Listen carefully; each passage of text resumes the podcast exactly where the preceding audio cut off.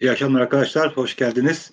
10. adamda AKP öncesi, AKP sonrası, AKP dönemi e, incelemelerine devam ediyoruz. Bugünkü konumuz hukuk. E, daha doğrusu birkaç e, bölüm olacak hukuk. İlk konumuz Antalya Barosu.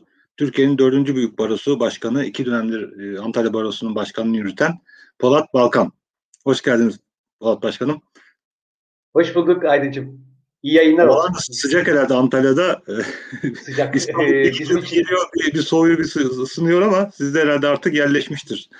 Yaz bugün e, hissetmeye başladık. E, bugün inanılmaz basık ve nemli bir hava vardı. Bizim için işkence günleri e, başlıyor. Evet, kolay gelsin o zaman size bir burada rahatsız biraz da. Şimdi e, siz tabii baro başkanı olarak e, avukatların, savunmanın e, sorunlarını yakından takip ediyorsunuz, ilgileniyorsunuz. E, göreviniz aynı zamanda tabii. Adliyelerin e, değişimi, gelişimi. Şimdi pandemiden kaynaklı tabii ki mutlaka bir e, sorunlar var. Ama pandemi öncesini daha çok konuşmak istiyorum. Yani pandemi olmasaydı da e, nasıl sorunlarımız vardı? Ve 90'larda e, nasıl bir işleyişi vardı? Tabii e, yaşınız itibariyle 90'larda avukatlık yapmıyordunuz ama ya baro başkanı olarak sonuçta ki Antalya Barosu e, başkanları olarak bir geleneğiniz var hep ilerici demokrat insanlardan e, seçilmiş bugüne kadar hep Antalya Barosu. Böyle bir güzel geleneğiniz var. Onu devam ettiriyorsunuz. Yani ve ilişkilerinizin de iyi olduğunu biliyorum e, eski başkanlarla ve e, bir de avukatlık evet. mesleği tabii emeklilik olmayan bir meslek. Yani e, avukatlar e, ileri yaşlara kadar yapıp e, sohbet ortamlarında da konuşmayı seven insanlar oldukları için kulak aşinalığı da var. E, bugünden başlayalım isterseniz. Yani hukuk, adalet sistemimiz şu anda nasıl? Bir baro başkanı olarak, Antalya Barosu başkanı olarak nasıl düşünüyorsunuz? Sistemimiz ne durumda şu anda?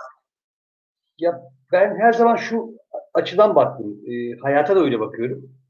E, ciddi ve gerçekçi olmak durumundayız. Somut durumunda somut çözümlemesini yapmak zorundayız. E, bu anlamda da e, söyleyeceğim sözler e, bazı dinleyicilerimin, e, dinleyicilerimizin hoşuna gitmeyebilir.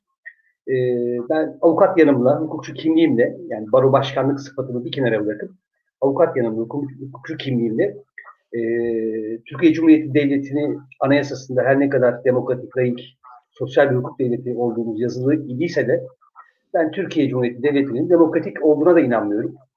E, layık bir devlet olduğuna da inanmıyorum. Sosyal bir devlet olduğuna da inanmıyorum. Hukuk devleti olduğuna da inanmıyorum. Şimdi bakın bu programa gelmeden önce az önce haberlere göz atarken az önce bir son dakika gelişmesi paylaşıldı. Ee, Avrupa Parlamentosu Avrupa Birliği'nin e, Türkiye ile yürüttüğü tam üyelik müzakerelerinin askıya alınması çağrısını içerir raporu kabul etti. Şimdi e, 19 yılda e, yasaklarla, yoksullukla, e, yolsuzlukla mücadele edeceğiz. E, her türlü askeri, sivil vesayetin karşısındayız. E, Türkiye demokratik ve özgür bir e, memleket olacak iddiasıyla e, yola çıkan AKP'nin 19 yıllık iktidarı sonrasında geldiğimiz nokta bu. E, az önce yayınlandı ne yazık ki. E, bu anlamda e, yerel dinamiklerin, e, ulusal ölçeğin dışında daha e, objektif, daha nesnel olabilmek için e, başvuracağımız belli bazı ölçütler var. Uluslararası kriterler var. Söz gelimi basın özgürlüğünde, ifade özgürlüğünde, hukukun üstünlüğünde, yargı bağımsızlığında, kuvvetler ayrılığı gibi e, bir devletin e, temelini oluşturan e, belli bazı kavramlar açısından e, bazı üçüncü dünya ülkelerinin gerisine düştük. E, özgür olmayan ülkeler arasında sayılıyoruz artık. E, en son yayınlanan yine uluslararası bir rapora göre Türkiye'deki rejimin e, baskıcı ve otoriter bir rejim olduğu uluslararası belgelerde de yazılı hale gelmeye başladı. E, yargımızın hali e, pürmalali ortada. E, az önce ayrıntılarıyla, e, daha doğrusu az sonra ayrıntılarıyla konuşacağız. E, bir kere şu gerçekliğin altını tekrar ve tekrar çizmekte yarar var. Türkiye Cumhuriyeti tarihinde hiçbir siyasal iktidar yargıda bu kadar örgütlenmemişti. Size çok basit belli bazı somut verilerden söz edeceğim.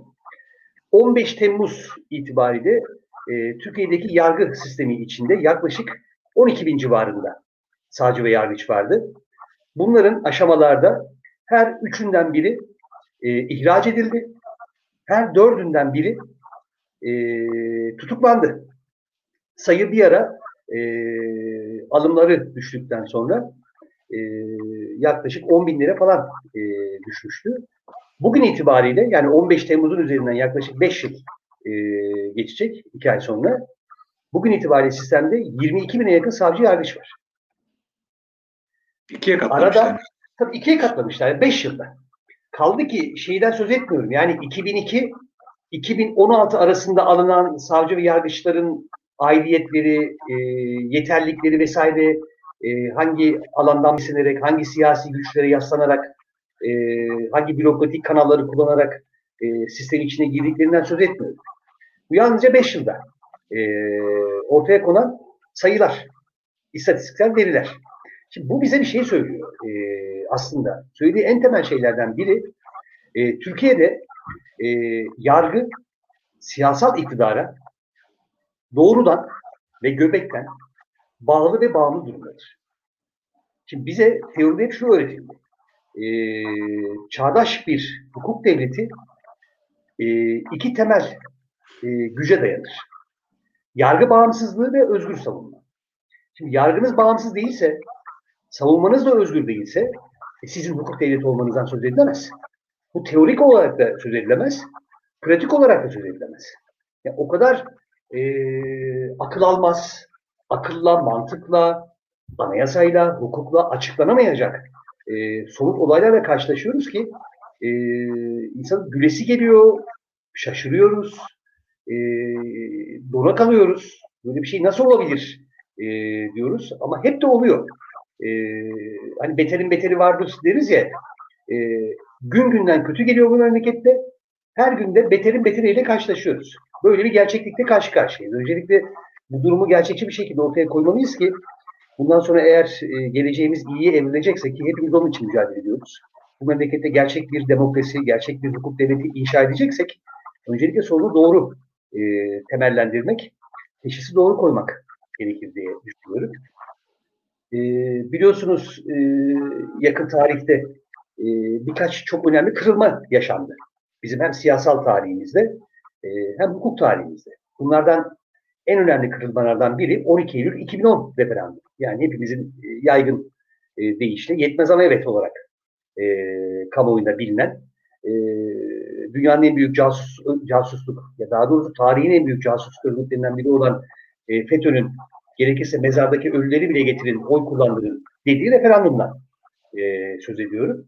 12 Eylül 2010 referandumdan hemen sonra e, zaten perde arkasında o yıllardan beri gizlilikleri planı hemen uygulama yapılmış. E, Hakimler ve Savcılar Yüksek Kurulu, o zaman HSYK olarak geçiyordu bizim sistemimizde. Hakimler ve Savcılar Yüksek Kurulu'nu ele geçirdiler. Yargıtay'ı üst düzey e, birçok yetkilisini ve Yargıtay'a e, seçilecek üyelerin seçimine varıncaya kadar, Danıştay'a seçilecek üyelerin seçimine varıncaya kadar e, ele geçirdiler. Polat Şimdi, Başkanım burada ben bir soru sormak istiyorum. Elbette. Sonuçta e, Türkiye sağ iktidarlar tarafından yönetiliyor. Çok çok uzun zamandır. Ve bunların e, kafa yapısı olarak ve politika yapış tarzı olarak zaten ele geçirmek her zaman e, içlerinde de olan, e, planlarında olan şeyler. Peki bu 90'larda, 80'lerdeki 12 Eylül 1980 yani darbesinden sonra da mesela yani bu ele geçirememe, ele geçirme isteğinin olmadığını iddia edemeyiz. Mutlaka vardı. Hı hı. E, ele geçirememenin en, neydi? Bunu engelleyen neydi ki bunlar 2010 referandumdan sonra bu kadar rahat bir şekilde e, bunları yapabildiler ki 2016'da bir kırılma yaşadılar e, o gidişatta ama daha da hızlandılar. Yani akıllanmadılar. Daha da e, kötüye doğru götürmeye çalışıyorlar ama neydi bunu engelleyen? Yani 90'larla 2000'leri kıyaslıyoruz ya. Yani evet. Şimdi orada şu söylenebilir. Ee, şimdi bizim hukuk teorisinde e, şöyle bir genel e, kabul tüm dünya tarafından yalnızca Türkiye e, hukuk açısından değil tüm dünya açısından şöyle bir kabul var. Bunun altını özellikle çizmek isterim. İzleyicilerimizin, dinleyicilerimizin daha iyi anlayabilmesi için. Şimdi çağdaş devletler dediğimiz devletler üç ana yapı üzerine e, oturuyor. Yasama, halkın iradesinin oluştuğu ve bir anlamda halkın sözünün söylendiği yer. Yasa yapıcı, e, kanun çıkarıcı bir yapı. Yürütme organı, e, yasa koyucunun, yasama organının çıkardığı yasalar doğrultusunda e, o yasaların yürütmesini sağlayan organ. Bir de yargı. Yasama organını ve yürütme organ, organını denetleyen, e, yasama ve yürütme organlarının yaptığı idari e, işlem ve eylemleri, yasama etkinliklerine dair vesaireyi anayasal ve hukuksal süzgeçten geçiren bir yapı. Bu anlamda yargı, yani yasama, yürütme, yargı e, bileşeninde eşitler arası önde gidendir. Yargının böyle farklı e, bir anlamda ayrıcalıklı demek istemiyorum ama diğer yasamadan da yürütmeden de farklı bir yapısı vardır. Ee, şimdi bizim devletimizin kuruluş sistemine baktığımızda buna uygun bir yapı şekillendirilmiş. Özellikle 1961 Anayasası'ndan sonra bu sistem yerli yerine oturtulmuş. Şimdi yargı kendini ayrı bir yere koyuyordu önceler. Bütün siyasal iktidarlar, gelmiş geçmiş bütün siyasal iktidarlar yargıya sızma, yargıyı az önce konuştuğumuz gibi ele geçirme, yargıyı kendi siyasi e, tercihleri e, politikaları doğrultusunda e, karar almaya zorlama, yönlendirme anlamında e, hep e, göz bebeği gibi oldu yargı. Ele geçirilmesi gereken, kontrol edilmesi gereken, e, sorun e, yaratması istenmeyen ya da sorun yaratması önlenecek bir yapı, bir mekanizma olarak değerlendirildi. Fakat e, devlet sistematiği gereği hiçbir siyasal iktidar şimdiki iktidar kadar başarılı olamadı. Farklı bir bakış açısı vardı önceden. Eksik de olsa, yeterli olmasa da yine bir e, halk adına, toplum adına, e, devlet adına bir hukuk devleti, bir yargı bağımsızlığı, e, bir mahkeme saygınlığı, bir savcı, devletin savcısı, cumhuriyetin savcısı, halkın çıkarlarını korur, kamu adına e, soruşturma yürütür, davayı açar vesaire, suç peşinde koşar vesaire. Böyle bir genel kabul vardı. O yüzden e, örneğin hep o yıllarda yapılan kamuoyu araştırmalarını hatırlarsınız. Yargıya duyulan güven yüksek çıkardı.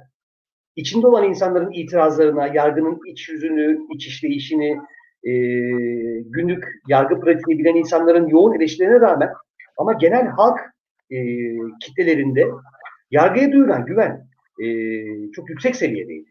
Hatalar, eksiklikler olmasına karşın eleştirecek onlarca yönleri olmasına rağmen eski sistemden söylüyorum. 90'lı yıllardan söylüyorum. Ama son o son özellikle 19 yıldan beri geldiğimiz nokta itibariyle işte iki tane referandum geçirdik. İşte yargının hali pülmelari ortada vesaire. Şu anda devletin resmi ağızlarına göre bile yargıya duyulan güven yüzde yirmilere düşmüş durumda. Cumhuriyet tarihinin en dip seviyesine düştü. Ya bu demektir ki sokaktaki her beş yurttaştan dördü yargıya güvenmiyor.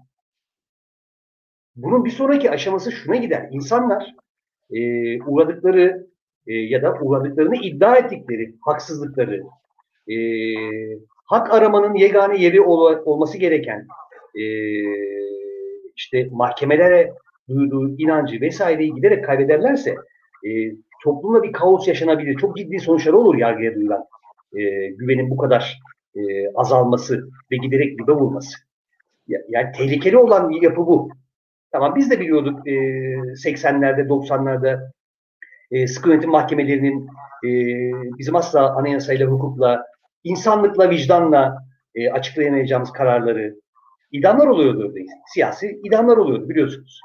O yıllarda devlet güvenlik mahkemelerinin e, hukuku katleden, e, anayasayı açıkça çiğneyen, e, devletin güvenliği söz konusu olduğunda hiçbir kural tanımayan, yalnızca e, devletin derinlerindeki siyasete yön veren insanlarla e, iletişim kurarak, bağlantıya geçerek e, sözüm ona mahkeme o siyasi talimatların e, mahkeme kararlarına dönüştüğü falan bildiğimiz biliyoruz. E, bunlar olumsuz örnekler.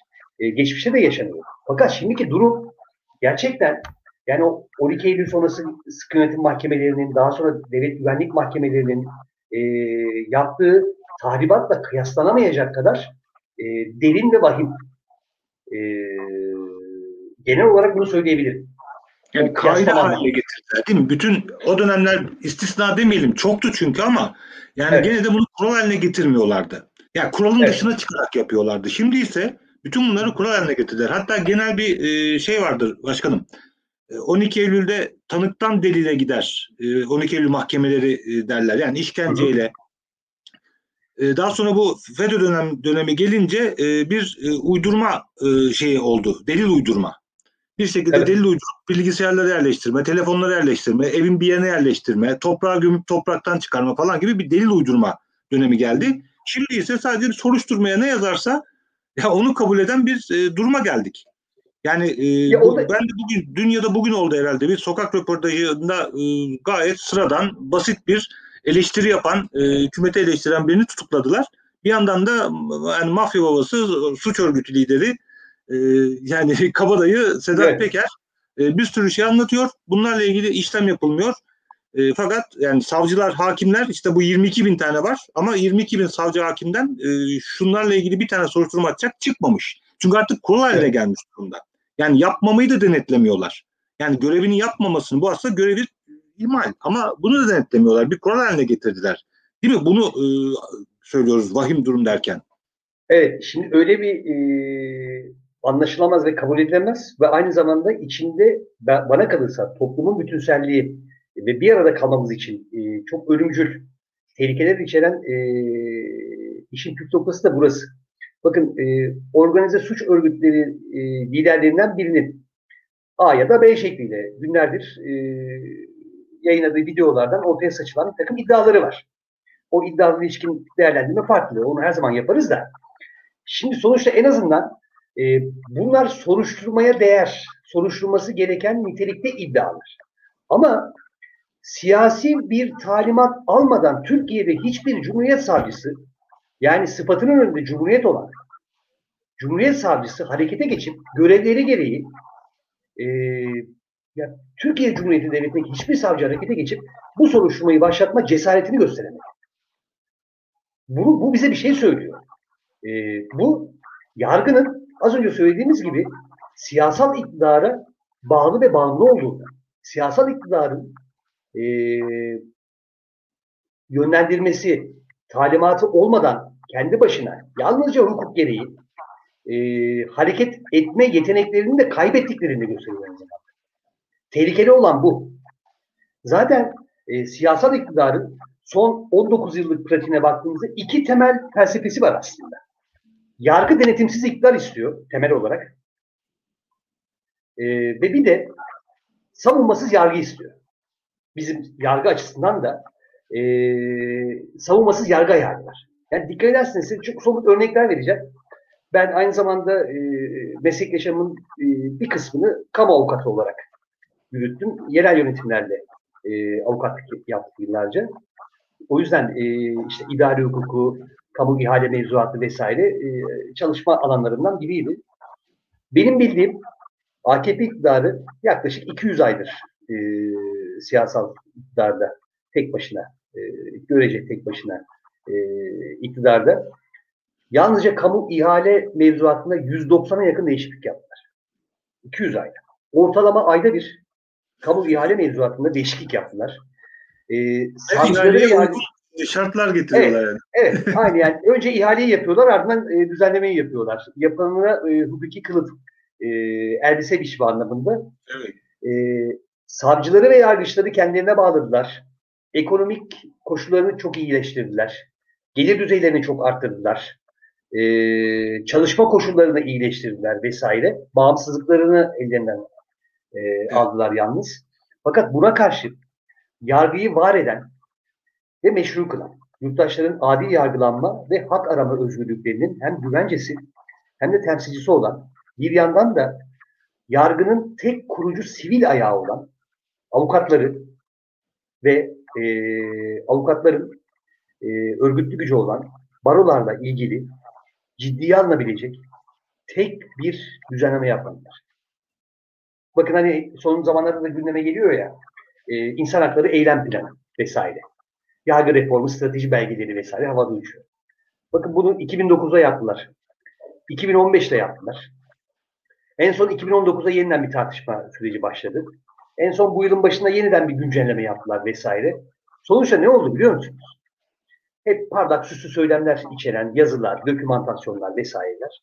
Sonuçta bu iktidar ne söylerse tersini yaptı.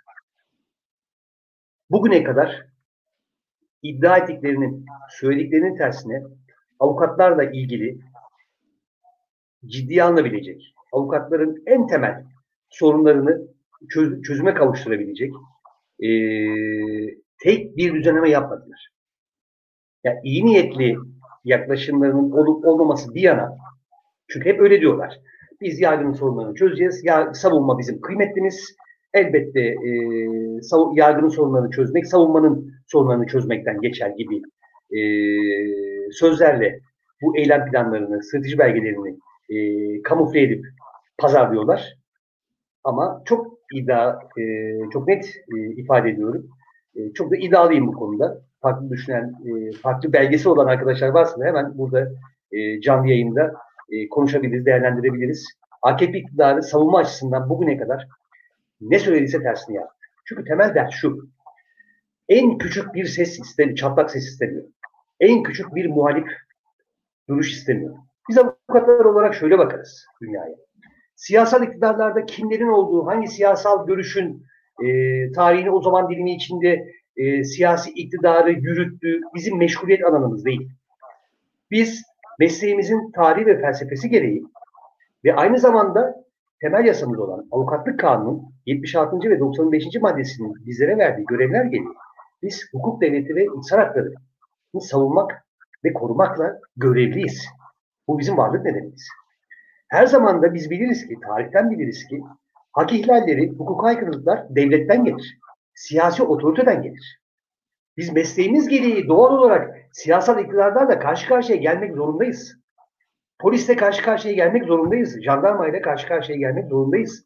Cumhuriyet Başsavcılıklarıyla karşı karşıya gelmek zorundayız. Valiliklerle karşı karşıya gelmek zorundayız. İşimizin doğası gereği. Az önce dediğim çerçevede. Evet. Fakat siyas siyasal iktidar e, en küçük bir ya toplumun ve siyasetin hiçbir alanında en küçük bir e,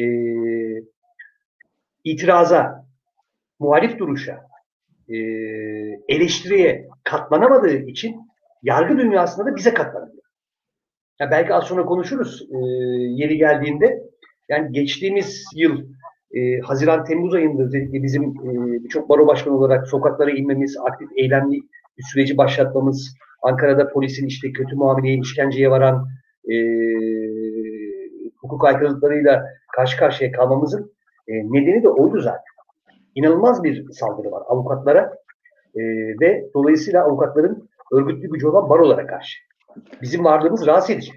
Polat Başkanım şimdi konu açılmışken hemen sorayım. 6 Mayıs'ta e, özel bir program yaptık. E, Hüseyin İnan, Yusuf Aslan ve Deniz Gezmiş'in e, idamında da e, yer alan avukatları e, Kerem Erdoğan vardı konuk olarak. İdam gecesi anlattı. E, tabii konu başka ama orada mesela dikkatimizi çeken e, şu oldu. Yani tek başına e, Halit Çelenk ve Kerem Erdoğan iki kişiler. Yani yüzlerce asker, jandarma, e, savcılar, e, infaz görevlileri, gardiyanlar bir sürü insanın arasında ki bu insanlar üç tane e, yiğit insanı asacaklar. Asmak Evet. için hazırlık yapmışlar. Ama iki avukatın yani hakarete uğramadığı e, bir şekilde her ne kadar kısıtlansalar da gene de e, yani az, yeterli şartlarda, kabul edilebilir şartlarda görevlerini yapabildiklerini e, fark ettik anlatılardan. Şimdi bu yani 71 Mart e, Mart 12 Mart muhtırasından sonra yani o, darbe o da bir darbe ve darbeden sonra yaşanıyor bunlar. İnsanları asıyorlar. E, ve Türkiye'de ciddi bir devrimci yükseliş var. Buna rağmen devlet savunmaya, avukatlara e, daha saygılı bugüne oranla. Şimdi siz Evet. baro başkanı olarak yani mutlaka şikayetleri duyuyorsunuz, gözünüz görüyorsunuz. Aynı zamanda mesleğinizi yaparken siz de yaşıyorsunuz. Eskiden avukatlık yapmak ile şimdi avukatlık yapmak arasında yani e, nasıl bir fark var ki şunu da tabii söylemek lazım. 80'den fazla 84 mü galiba hukuk fakültesi var şu anda Türkiye'de. Sanırım 38 Şu anda 40 benim bildiğim e, e, öğrenci kabul edilen e, hukuk fakültesi sayısı 84. Öğrenci kabul etmek için çalışan e, ama henüz öğrenci kabul edebilecek yeterliğe e, kavuşamayan yaklaşık bir 60'ta sırada bekleyen var. yani Yani 150 onları da dahil edersek sayı sayı 150'yi bulabilir. E, Güzel. E, şimdi sürekli bir avukat e, çıkartıyor sonuçta sistem, eğitim sistemi. Bu avukatlar mahkemelere gidiyorlar. Yani e, bizim yaşımız gereği biz e, avukatlık mesleğini, savunmayı saygın bir meslek olarak görüyoruz ama e, şikayetler cezaevinde bir sürü tutuklu sadece savunma görevini yerine getirdikleri için mesleğini yaptığı için cezaevinde olan bir sürü avukat var şu anda. Şimdi e, Evet, yani gazeteler şehadeli var. avukat arkadaşlar var. Evet. Evet. Şimdi cezaevinde insanlar var. Boğaçlılar bizim bildiğimiz evet. Evet avukatlık yaptıkları için bu insanlar. Yani mesleklerini savunma yaptıkları için içerideler, cezaevindeler. Yani gene hukuksuz yargılanıyorlar zaten. Şimdi 90'ları, 90'lar diye kullanıyorum ama tabii 80'ler AKP öncesi, AKP dönemi açısından. Yani savunmaya bu saldırı pratik anlamda avukatların hayatını nasıl zorlaştırdı? Yani bir ekonomik olarak zorlaştırdı çünkü çok fazla avukat var.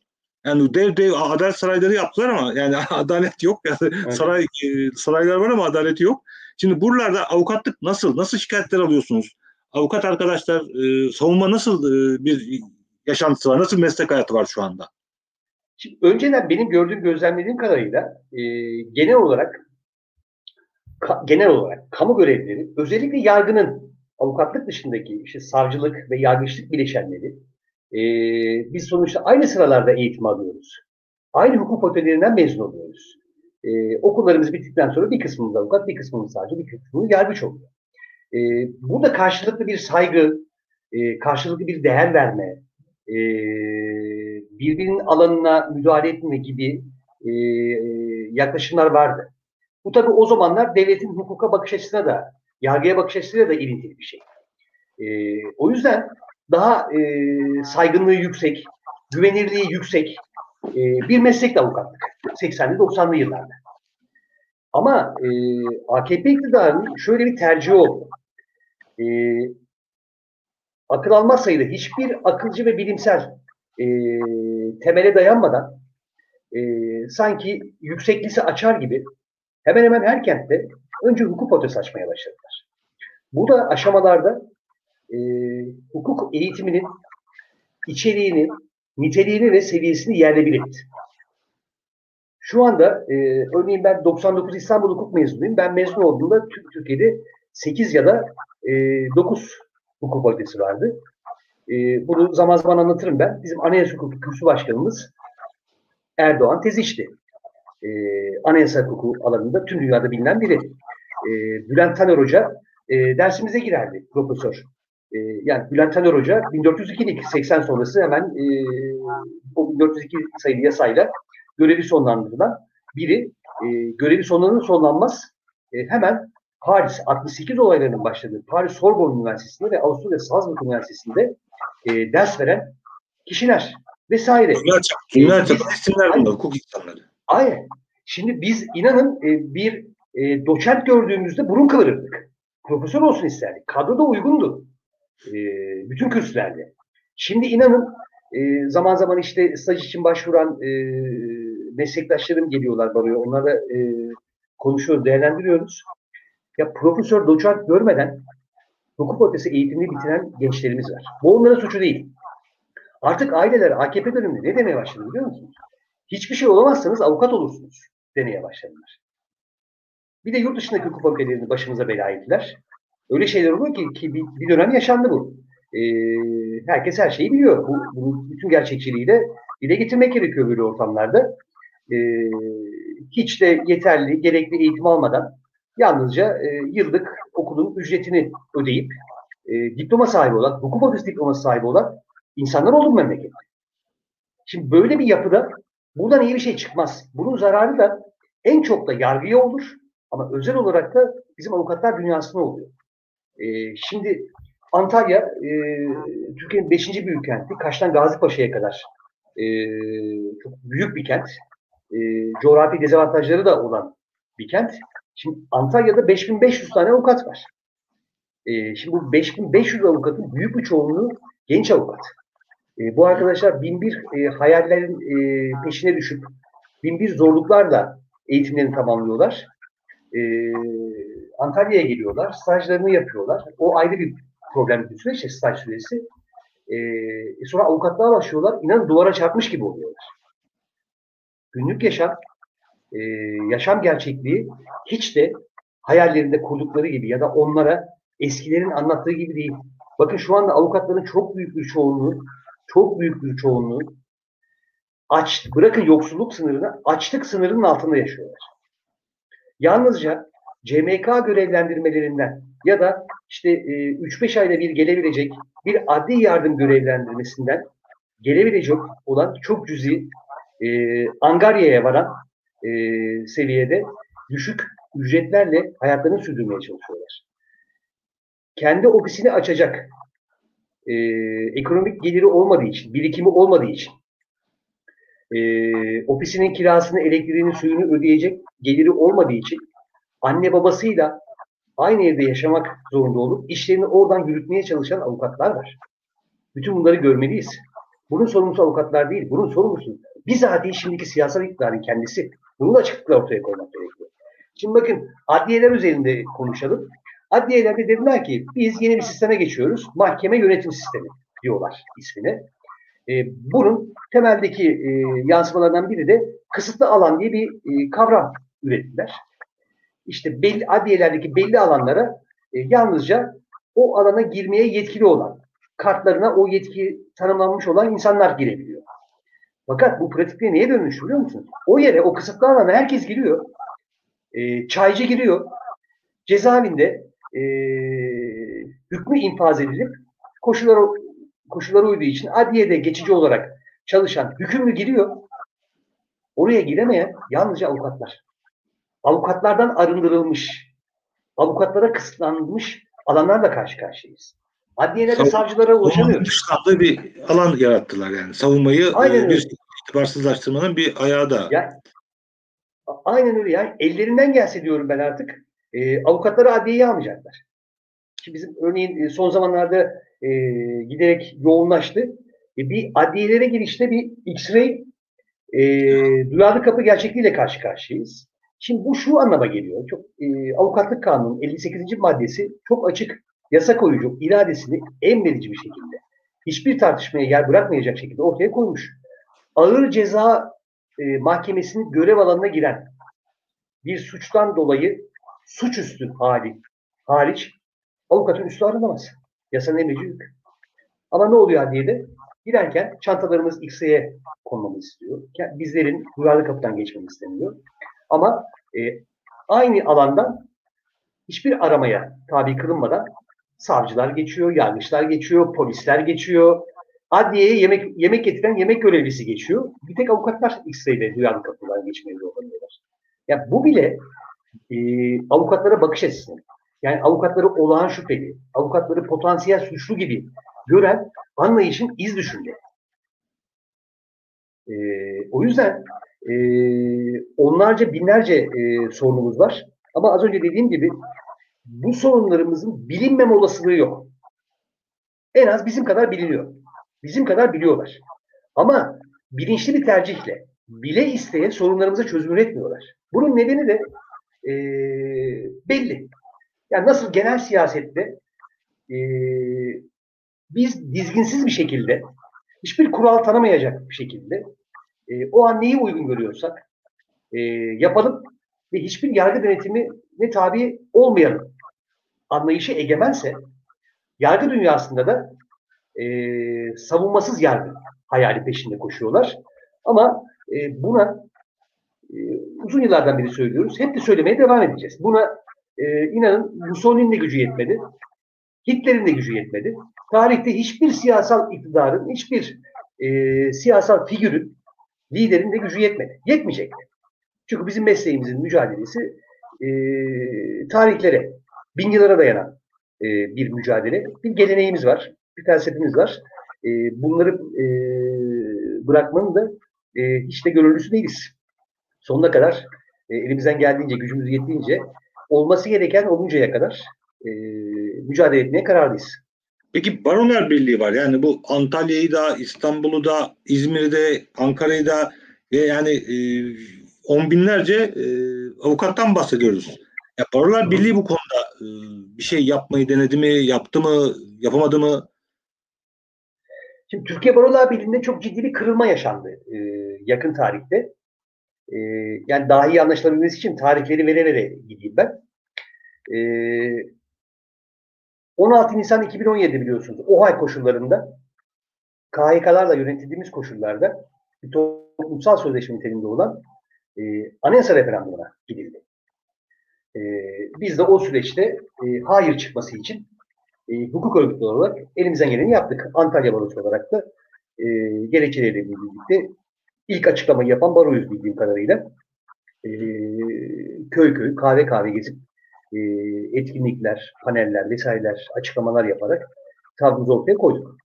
Ama sonuçta e, evet çıktı 16 Nisan 2017 referandumunda. Hoş ben o sonuçların evet olduğuna inanmıyorum. Yüksek Seçim Kurulu'nun o gün yargısal bir darbeyle ve belki ileride hukuksal olarak hesap sorulacaktır. Sorulmasını da çok isterim. O günleri de görmeyi çok isterim. Ee, Yüksek Seçim Kurulu'nun yargısal bir darbesiyle seçim sonuçlarının üzerine çökmesiyle evet çıktı. Tamam. Ondan sonra Türkiye Barolar Birliği şöyle bir e, yöntem değiştirdi. Çünkü referandum sürecine giderken biz şunu söylüyorduk. Bu anayasa e, doğru bir anayasa değil. E, hukuki olarak bir anayasada olması gereken e, özellikleri de taşınıyor. Bir kere kuvvetler ayrılığı sona eriyor. Yargı bağımsızlığı sona eriyor. Bütün güçler tek bir elde birleşiyor. Hatta şunu da söylemiştik o zaman. Dün gibi hatırlıyorum.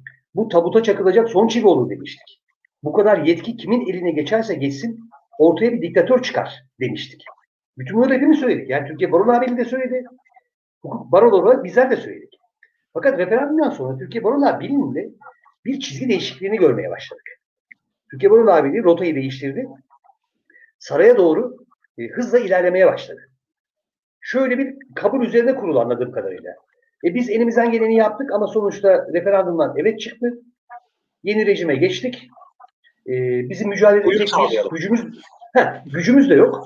E, dolayısıyla siyasal iktidarda uyumlu politikalar e, yürütmek zorundayız. Aksi takdirde bir kararname ile ya da bir kararla bizim e, var olan yetkilerimiz de elimizden alınabilir. Ya da Türkiye Barolar Birliği'nin ya da baroların kapısına kilit vurulabilir gibi bir e, anlayışa evrildi. Türkiye Barolar Birliği, Barolar, Barolar Birliği'nin o orada yaptığı özgüven kaybı gibi. Yani öyle bir tarif yapıyoruz yani gücünü e, gücümüz yetmez gibi. Aslında yani bana şöyle geliyor. Gücü var aslında. Yani gayet bir gücü var. Yani on binlerce avukattan bahsediyoruz. Savunmadan bahsediyoruz. Evet. Türkiye'nin savunmasından bahsediyoruz. Adalet evet. sisteminin en önemli ayağından bahsediyoruz. Bu kapı da üst araması da e, bazı adliyelere siz giremezsiniz. Herkes girebilir, avukatlar giremez diye bir takım böyle bölgeler yapmaları da. Aslında bu güçsüz hissetmenizi sağlamak. Bilinçaltında o genç avukatların, o şu anda 84 ya önümüzdeki sene belki 150 olacak hukuk fakültesinden mezun olan, biraz hak, hukuk inanan, bu konuda bir şeyler yapmak isteyen, o yüzden bu mesleği seçmiş olanları daha böyle adliyenin kapısında sen memursun. Hiçbir şey değilsin. Evet bunu hissettirmek için böyle bir ideolojik bir saldırı mı bu? Yani o Tabii. avukatlara bugün yapılan şey. Güçsüz hissetmek istiyorlar kendinizi. Tabii, e, kesinlikle ideolojik bir saldırı. Çünkü şöyle, e, ne yazık ki bizim yargı pratiğimizde özellikle son zamanlarda bu iyice belirgin ve görünür hale geldi. Savcılar kendilerini Cumhuriyet'in savcısı olarak görmüyorlar. Yargıçlar da kendini halkın yargıcı olarak görmüyorlar kendilerini devletin memuru olarak maaşlarını veren, lojmanlarını veren, e, hayatlarını güvence altına alan devletin memuru olarak görüyorlar. Temel temel problemlerden biri de bu. İstiyorlar ki e, avukatlar da yalnızca kendilerine çizilen alanda siyasal iktidarı rahatsız etmeyecek, e, uslu duracak e, profiller olsunlar. Şimdi bu gerçekçi değil, e, bu tarihsel de değil, bu olabilecek ve sürdürülebilecek bir şey de değil. Ama saldırıların altında yatan e, neden bu. Bizi kendi ideolojilerine uygun, e, içi boşaltılmış, istedikleri kalıba dökebilecekleri basit birer figür olarak değerlendiriyorlar. Biz de buna direndikçe e, asla boyun eğmiyoruz, susmuyoruz, teslim olmuyoruz. Hiçbir zaman da olmadık. E, o yüzden saldırılar giderek daha da yoğunlaşıyor direkt avukatlık mesleğinin onuruna ve saygınlığına yönelik ağır saldırılar oluyor. E, psikolojik saldırılar oluyor. Bir takım yasal düzenlemelerle e, avukatlığın tek elinde olması gereken e, iş alanlarımızın elimizden alınmasıyla ekonomik olarak e, açlığa ve yoksulluğa mahkum ederek oluyor. E, duruşmalar sırasında o savcıların, yargıçların o cübbelerine güvenerek e, özellikle genç avukatlara yönelik e, nezaketsiz, saygısız, e, tutum ve davranışlarıyla bin bir görünür şekli var bunun. Ama temelde bu bir ideolojik saldırıdır. Türkiye Barolar Birliği de az önce dediğim gerekçelerde o kırılma sonrası e, ya yapacak başka bir şey yok, başka da bir seçeneğimiz yok gibi gerekçelerle siyasal iktidarın politikalarına uyumlu gitmek zorundayız. E, tespitinden sonra, iş bir süre sonra siyasal iktidarın e, politikalarını e, uyumlu hale getirmeye, buna meşruiyet kazandırmaya, bunun çok net söyleyeyim, borazanlarını yapmaya kadar gitti iş. Ee, yani bir tarafta bakıyorum, e, dünyanın gelmiş geçmiş en iyi avukatlarından biri olan Türkiye Barolar Birliği'nin kurucu başkanı. E, 1969'da kuruldu Türkiye Barolar Birliği. E, bir ceza avukatının anıları kitabı çok ünlüdür e, belli bazı çevrelerde. Faruk Eren'in başkanlığını düşünüyorum. E, yakın tarihte Özdemir Özoğan, buradan bir kez daha e, saygı ve şükranla anıyorum. O da çok e, efsane Türkiye Barolar başkanlarından biriydi. Özdemir Özoğan başkanlığını düşünüyorum. Siyasal iktidara karşı e, hatta bırakın siyasal iktidarları yargının içindeki e, diğer işte Danıştay'a, Yargıtay'a karşı duruşları, Adalet Bakanlığı'na karşı duruşlarını falan bakıyorum. Bir de şimdiki Türkiye Barolar bakıyorum. Yani o anlamda bence e, öteden beri söylüyoruz bunu. Türkiye Barolar Birliği Başkanı ve yönetimde egemen olan anlayış meşru değildir. E, avukatları ve baroları da e, asla temsil etmiyor. Temsil e, etmiyorlar diye düşünüyorum. Temsil yeteneklerini yitirmişlerdir. E, o yüzden biz e, geçtiğimiz yıl olsa gerek yasanın aradığı 10 baro üretim kurulunun yazılı olarak başvurusu durumunda koşulunu 12 baro olarak yerine getirdik. Türkiye Barolar Birliği'ne başvurduk. Olağanüstü seçimli genel kurulu istedik. Fakat bunu bile e, yapmadılar. Yani bir Türkiye Barolar Birliği düşünün ki kendi temel yasasını bilmeyen, ona uymayan, açıkça ve göz göre göre avukatlık kanunu çiğneyen, yok sayan bir Türkiye Barolar Birliği gerçekliğinden söylüyoruz. O yüzden e, bu yapı değişmediği sürece oradan iyi bir şey çıkmaz. Tam tersine, tam tersine belki de baroların e, 2020 yılı Ekim ayında yapılması gerekip de 2021 yılı e, Mayıs'ına geldiğimiz bu koşullarda hala seçimlerin yapılamamasının nedenlerinden biri de Metin Feyzoğlu ve Türkiye Barolar Birliği Yönetim Kurulu'ndaki bazı e, üyelerin e, orada e, tutulmaya çalışılmasının da e, yansıması olabilir diye düşünüyorum. Bunu da açıklıkla ifade ediyorum.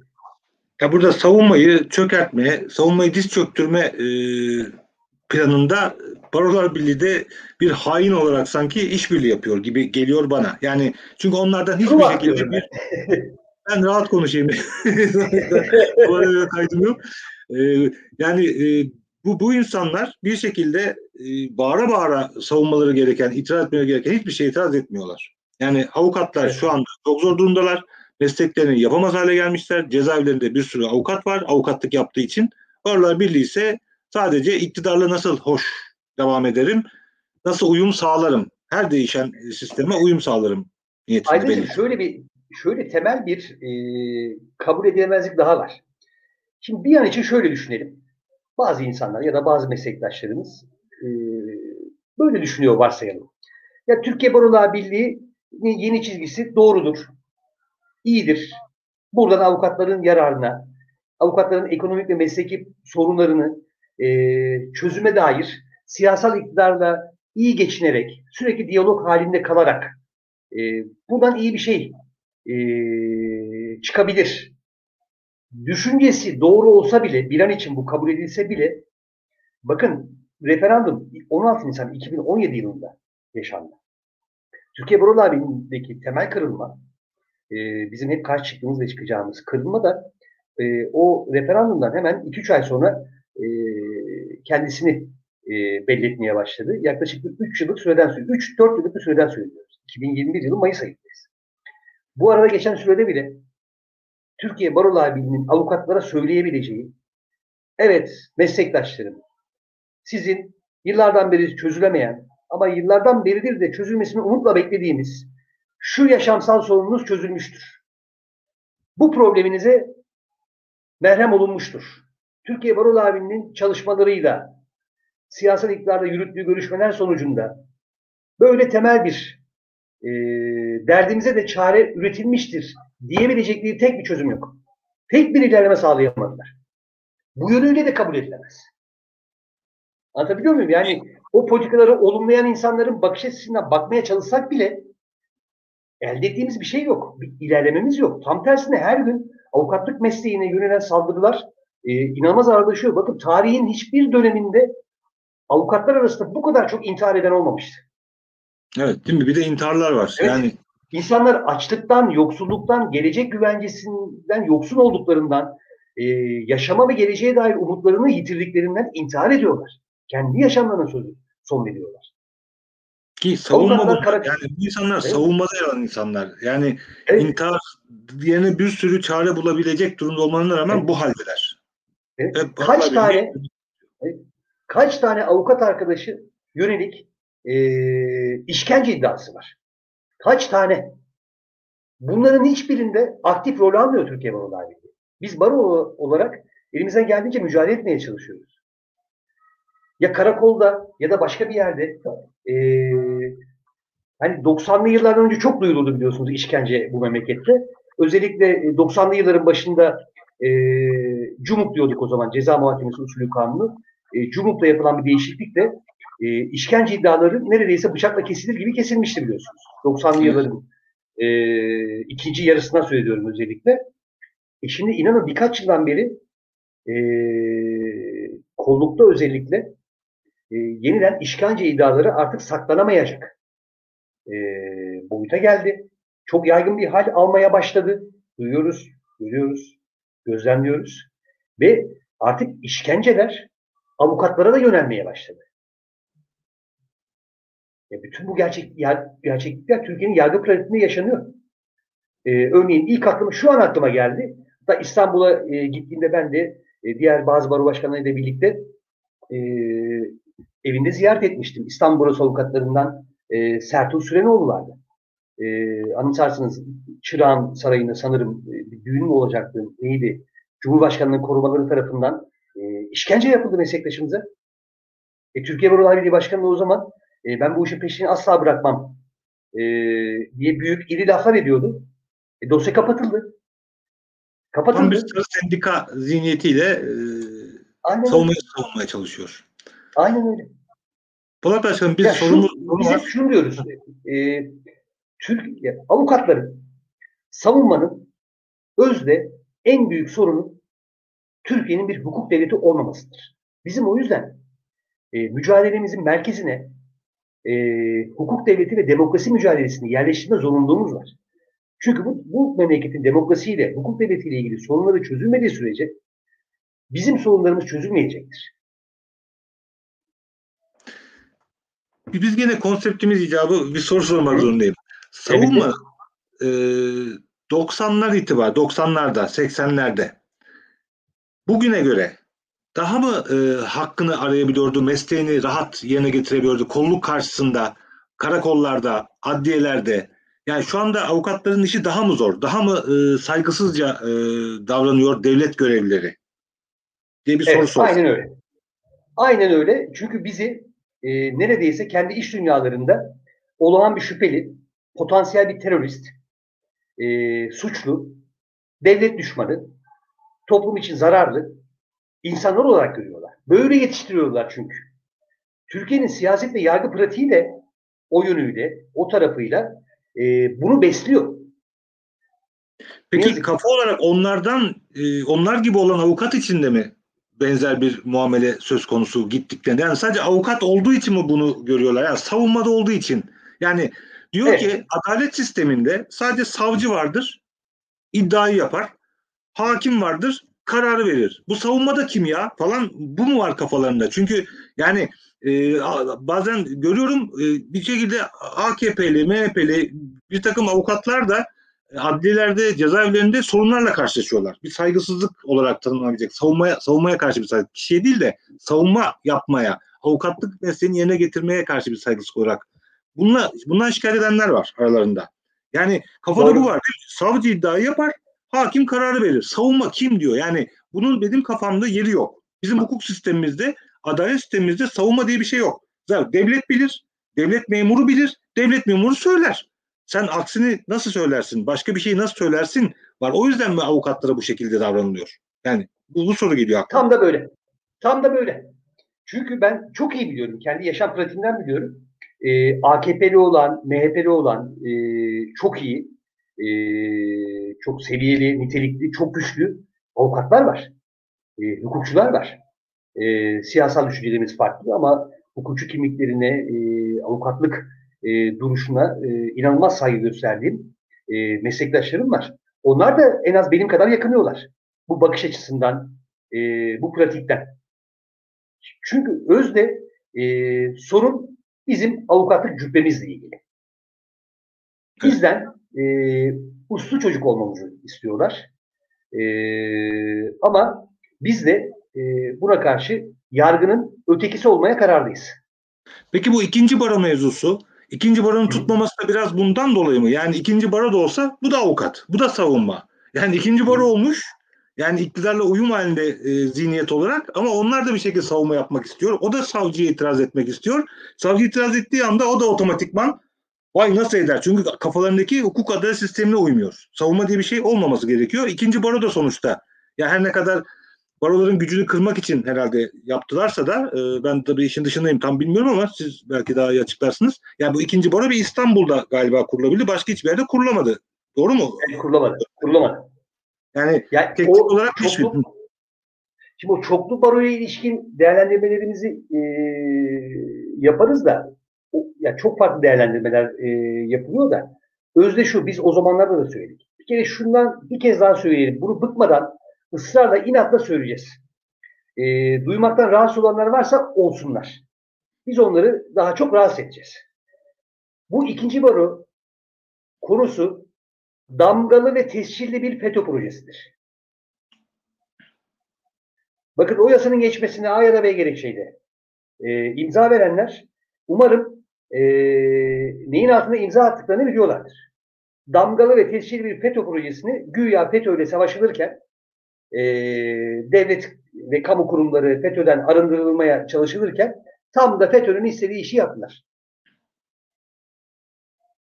Özü bu. Bunu bir e, Peki tutmaması yani bu yapamadılar mesela Tutmaz. değil mi? Bir de İstanbul neden e, tutmadı? Çünkü yani... neden biliyor musunuz? Şimdi bakın e, biz yargının eşit bir kurucu bileşeniyiz. Kamu hizmeti yapıyoruz aynı zamanda. Avukatlık kanununda e, tanımlı kamu hizmeti. Eğer siz bir kentte birden fazla baro olmasının yolunu, yolunu açarsanız o zaman ben de size sorarım. O zaman birden fazla Cumhuriyet Başsavcısı olsun. Birden fazla vali olsun. Birden fazla Büyükşehir Belediye Başkanı olsun. Birden fazla defterler olsun. Kamu hizmetini bölüyorsunuz, parçalıyorsunuz. Temel problem burada. İki, şimdi e, varsayalım ikinci baro kuruldu. Zaten adliyeyi istediğiniz gibi dizayn ettiniz. Savcıları, yargıçları kendinize bağlı ve bağımlı kıldınız. İstediğiniz her kararı çıkarıyorsunuz. İstediğiniz her soruşturmayı yaptırıyorsunuz vesaire. Şimdi şöyle olur. Ee, savcıya şikayet dilekçesi veren,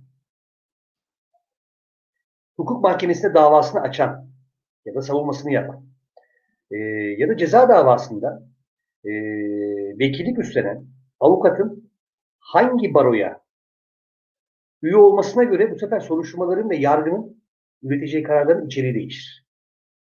Siz siyasal iktidarın güdümünde, yörüngesinde baroya mı üyesiniz? diye e, bir değerlendirme yapılır. Ve bir süre sonra şöyle bir algı doğar. Ha, iki nolu baroya, üç nolu baroya üye olan avukatlar e, savcılardan istediği kararı çıkarttırabiliyorlarmış. Mahkemelerden istediği kararları çıkarttırabiliyorlarmış. E, algısı oluşur. Herkes o baronun avukatlarına yönelmeye başlar. Bundan toplamda şöyle bir sonuç da çıkar. E, yargının, yargıdan istenen kararın satın alınabileceği kararı anlayışı çıkar. Yani ben A barosuna gideceğim, A barosuna kayıtlı avukata gideceğim, sorunun çözülecek. Buna göre şekillenir yargı. O yüzden çok e, ciddi, tehlikeli sonuçlar içeriyor. Çoklu baro düzenlemesi.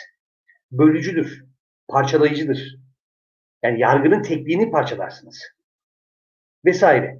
E, ama tabii e, siyasal olarak da şöyle bir fayda elde etmeye çalıştılar. E, biz doğal olarak az önce söylediğim gerekçelerle e, hukuka aykırı gördüğümüz, hak ihlali içerdiğini gördüğümüz e, her şeyle mücadele ederiz. Yani çocuk istismarı da bizim mücadele alanımızdır.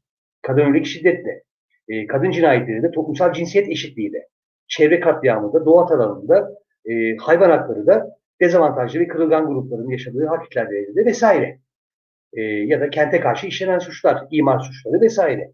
Şimdi e, böyle bir tanımlamada, böyle bir bakış açısında elbette rahatsız ediyoruz. E, kendilerine bağlı, yani nasıl savcıları, yargıçları kendilerine bağlı kıldıkları için e, gibi kendilerine bağlı barolar da olursa toplumsal muhalefetin de direncini kırmayı hedeflediler. Yani düşünsenize bir tarikat ve cemaat yurdunda e, erkek çocuklarına e, oradaki görevlilerin, işte imamın, bilmem neyin e, tacizleri, tecavüzleri e, çok yaygın biliyorsunuz Türkiye'de. Biz bildiğimiz, gördüğümüz her olayda müdahale ederiz. Buna ses çıkarmamızı istemiyorlar. Kendilerine yakın, kendilerine bağlı barolar e, olarak. Örneğin biz İkizlere ile ilgili açıklama yaparız. Halkımızın sesini duyarız. Kaz Dağları ile ilgili açıklama yaparız gibi. Bunlara bile e, söz edilmesin, itiraz edilmesin, e, herkes kulağın üstüne yatsın isteniyor. Biraz da buralar var. Ama ben avukatlar dünyası farklıdır. E, bizim olaylara bakış açımız, olayları e, ele alış biçimimiz e, farklıdır. Aramızdaki siyasi görüşler her ne kadar farklı olursa olsun, ne kadar derin siyasi ideolojik farklarımız olursa olsun bizim bir ortak kimliğimiz var avukatlar olarak. Biz önce avukatız. Bizim için öncelik hukuk, insan hakları, mesleğimizin onuru ve saygınlığı. Biz burada hemen bir araya gelebiliriz. O yüzden e, avukatlar dünyasını bilmediklerinden ve bilemeyeceklerinden e, o projelerin e, tutma olasılığını görmüyorum ben.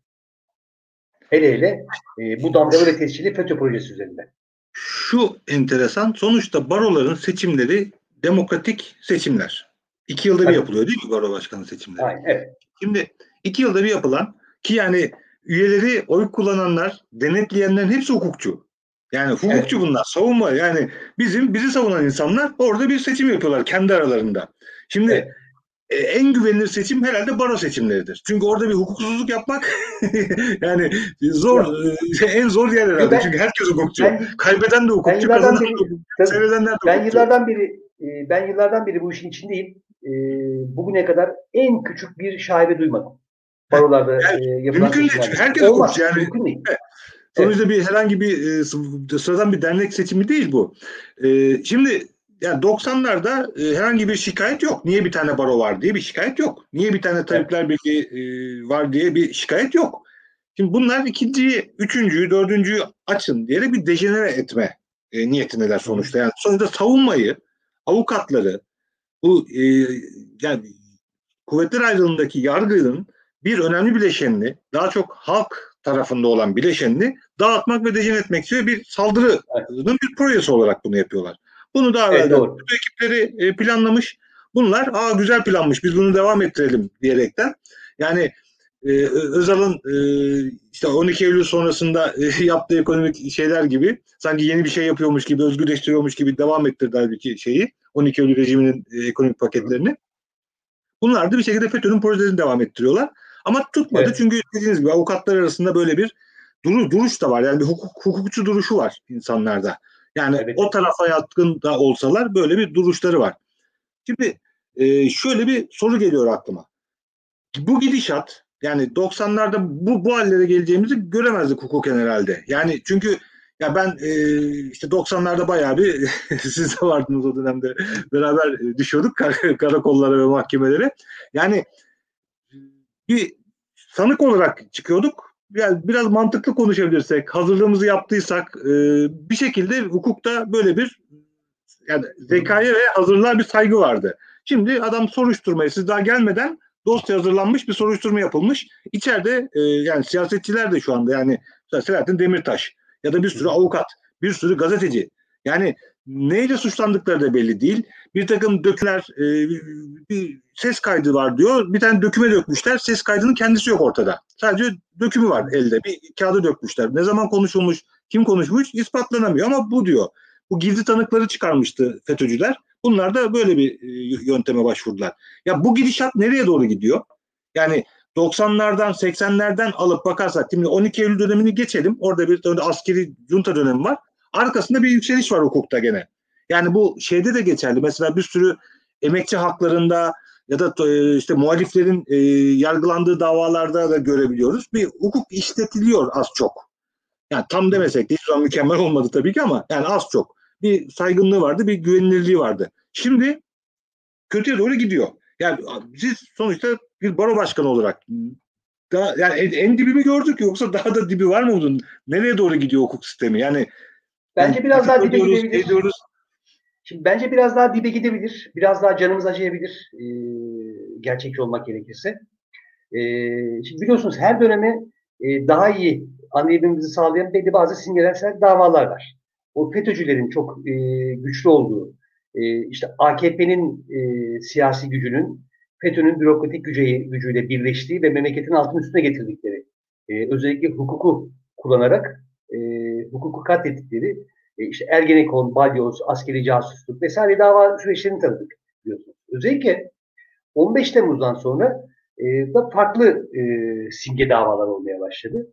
Örneğin Gezi davası. Ya Osman Kavala niye tutuklu ben hala anlamıyorum. İsim vererek söylüyorum. Selahattin Demirtaş hakkında e, Avrupa İnsan Hakları Mahkemesi Büyük Daire kararından sonra e, Selahattin Demirtaş niye hala tutuklu? Hukuken. Açıklayamazsınız. Türk Tabipleri Birliği Merkez Konseyi üyelerinin yaptıkları iki basın açıklaması nedeniyle iki basın açıklaması nedeniyle üstelik aralarında yaklaşık 15 ay var iki basın açıklamasının ve savaşa hayır barış hemen şimdi dedikleri için mahkum oldukları dava Çağdaş Hukukçular Derneği üyesi e, avukat arkadaşların yargılandıkları dava. İşte Selçuk Kozağaçlı e, ve diğer avukat arkadaşlar şu anda e, hükümlü bir şekilde e, cezaevindeler biliyorsunuz. O dava anımsar mısınız bir ara havaalanı işçileri davası olmuştu. Hı hı. E, havaalanı işçileri davası. E, başka hangi davaları? Böyle çok toplumsal davalar da Şimdi bu tip e, davalarda zaten memleketin halini, pürmel halini e, ölçümleyebiliyorsunuz. Adrese teslim soruşturmalar, e, adrese teslim e, kararlar. Bakın inancımızı kaybetmek üzereyiz. O yüzden yargıya duyulan e, güven tarihin en dip seviyesine düştü. Soruşturmalar adliyelerde yapılmıyor artık. Kararlar da mahkemelerde üretilmiyor. Böyle bir gerçeklik var. Perde arkasında siyasi mekanizmalar e, kendi siyasi e, hedefleri ve planlamaları doğrultusunda yargıyı aracı kılıyorlar ve yargı da neredeyse gönüllü olarak siyasal iktidarın sopası olmaya soyulmuş durumda. Temel problem burada. E, ve bundan hepimiz zarar görüyoruz. Yani e, bu çatı yıkılırsa hepimiz altında kalacağız. Bizim temel derdimiz bu. Biz demokrat, yurtsever insanlarız. Bu, bu memlekette gerçek demokrasi, gerçek hukuk devleti inşa edilsin. Herkes eşit, e, özgür biçimde, varsılık içinde yaşasın istiyoruz. Ama gidiş gidiş, bu gidiş gidiş değil. E, ve korku, korkuyorum ki bir süre daha daha da kötüye gidecek gibi gözüküyor. Çünkü bir umut ışığı göremiyoruz. Ne yazık ki. Başkanım bir soru var Salim Çalık'tan. E, iş davalarında uygulanan boşanma davalarında da uygulanması planlanan arabuluculuk sistemi yalnızca yargıdaki iş yükünü azaltmak için mi yoksa mahkeme sürecini ortadan kaldırmak gibi bir plan var mı? Demin konuştuğumuz konu yani sizin anlattıklarınızda öyle bir şey mi bu da yoksa bu tesadüf mü bu olay? Ee, arabuluculuk. Ya, ara, arabulucu, ya arabuluculukla ilgili görüşler farklı. E, çünkü bu e, konu e, ilginç bir konu. E, gerçekten belki de başka bir programa konu edebilecek bir konu. E, farklı farklı e, özellikleri ol, olsa da tüm dünyada yaklaşık 160 ülkede uygulanıyor benim bildiğim e, arabuluculuk. E, burada önemli olan e, şunu da konuşmak lazım. İş davalarında ben bir katkısı oldu mu emin değilim. E,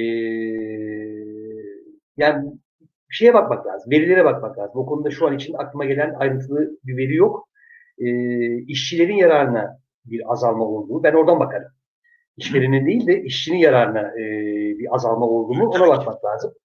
E, ikincisi e, devletin yargı yetkisine yönelik bir müdahale midir ya da müdahale et, ol, müdahale etme potansiyelini içine taşıyor mudur?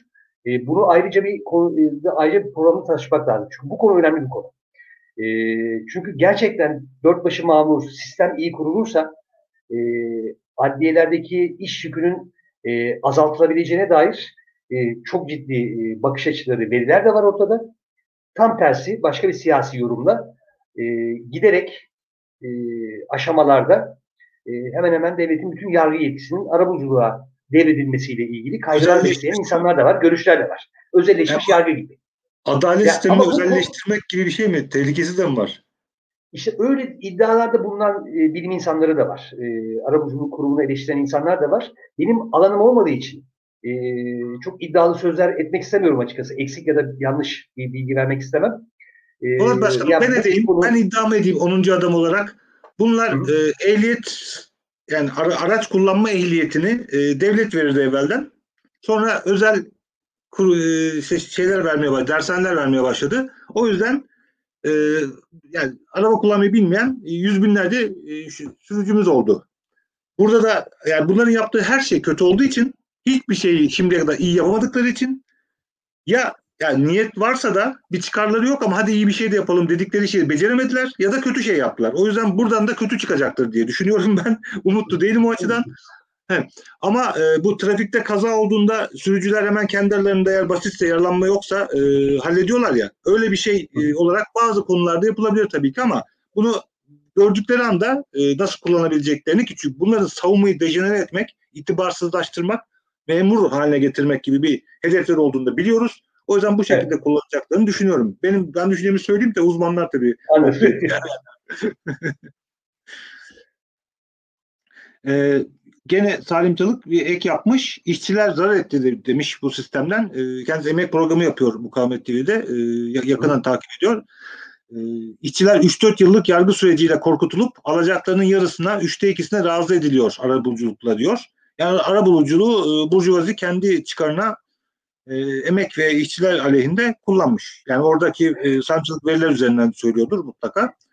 O yüzden öyle bir şey olmuş. Peki boşanmada Sanki, ne yapacak? Boşanma davranı yani uygularsa da bu sefer kadınlar aleyhine e, mutlaka şey yapacaktır burada iş, işlettirecek. İşte ama o da kamu kamu düzenini ilgilendiren bir konu. Nasıl yapacaklar? E, tartışmaya açık. Doğru olur mu aile hukukuna İşte bunu soruyorum. E, Kolay Başkanım. Bunlar yani, yani yapamazlar dediğimiz şeyleri de yapıyor. O yüzden yani gidişat bunlar o kadar da yapamazlar dediğimiz her şeyi yaptıkları için. Her şeyi yani, yapıyorlar. O yüzden e, ben yani, e, daha dediğimizde komple kaldırdım hukuku da demiyor. Çünkü Avrupa'dan para gelmesi lazım. Amerika'dan bir takım fonları da kullanması lazım. Borç alması lazım. Onların da bazı kaideleri var. Mesela Nijerya'ya silah satamıyor e, Almanya e, silah üreticileri. Türkiye üzerinden satıyorlar. Türk ortaklı firmalarda. İşte yerli silah sanayi kurulduğu yerli silah sanayimiz çok güçlü diyorlar. Nijerya'ya silah satıyorlar. Halbuki aslında Almanlar satıyor. Çünkü Almanya'daki kanunlar Nijerya'ya direkt sat satmasına Boko Haram'a gider diye e, engellemiş. Burada da öyle bir şey bir şey yapıyorlar. Sonra başka bir yere doğru evriltiyorlar. Bakın size çok somut bir örnek vereyim.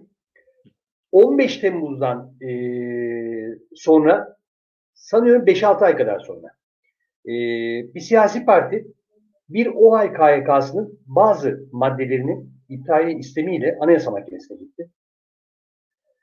Anayasa Mahkemesi daha önce OHAL KYK'ları hakkında eğer bu düzen bir düzenleme temel hak özgürlüklerinin özüne dokunuyorsa ben bunu yargısal denetimden geçiririm. Denetlemeye yetkim var diye 3 iştahına rağmen Anayasa Mahkemesi 15 Temmuz'dan sonraki e, önüne gelen davada ne karar verdi biliyor musunuz? Bu bir OHAL KYK'sıdır denetleyemem dedi. Yargı denetim yetkisizim dedi. Yargı denetimi yapma yetkim yok dedi. Şimdi o kararın altında olan Anayasa Mahkemesi üyeleri bana kalırsa hukuk sahibine utanç e, olarak geçeceklerdir. Umarım günün birinde de hesabını verirler. Şimdi öyle bir dönemden geçtik ki biz. O süreçte örneğin Anayasa Mahkemesi'nin bu yetkisizlik kararından sonra bir OHAL KHK'sıyla anayasanın kendisi kaldırılabilirdi. Evet. Bu karar karşısında. Anayasasız bir devlet olabilirdik, toplum olabilirdik ve bunu denetleyecek. değiştirdim diyebilir. Yani Tabii, o hal kararı çıkardım. Anayasanın değiştirilemez maddeleri değiştirmesi teklif dahi edilemez denilen maddelerini kaldırdım evet. diyebilir adam. Yani anayasa mahkemesi benim yok. Bakmayın diyecek o zaman. Aynen. Diyebilirdi teknik olarak, olasılık olarak ve bunu denetleyecek Türkiye'deki yargı pratiği içinde bir mekanizma kalmamıştı. Anayasa Mahkemesi böyle bir karar verdi bu topraklarda. Güya bizim sistemimizin en tepesindeki mahkeme. Şimdi böyle bir memlekette siz hukuk güvenliğinden söz edebilir misiniz? Öngörü, hukukun en temel e, özelliklerinden biri öngörülebilir olmasıdır. Böyle bir durumda öngörülebilir olma halinden söz edebilir misiniz? Nasıl geleceğe güvenle bakacağız biz?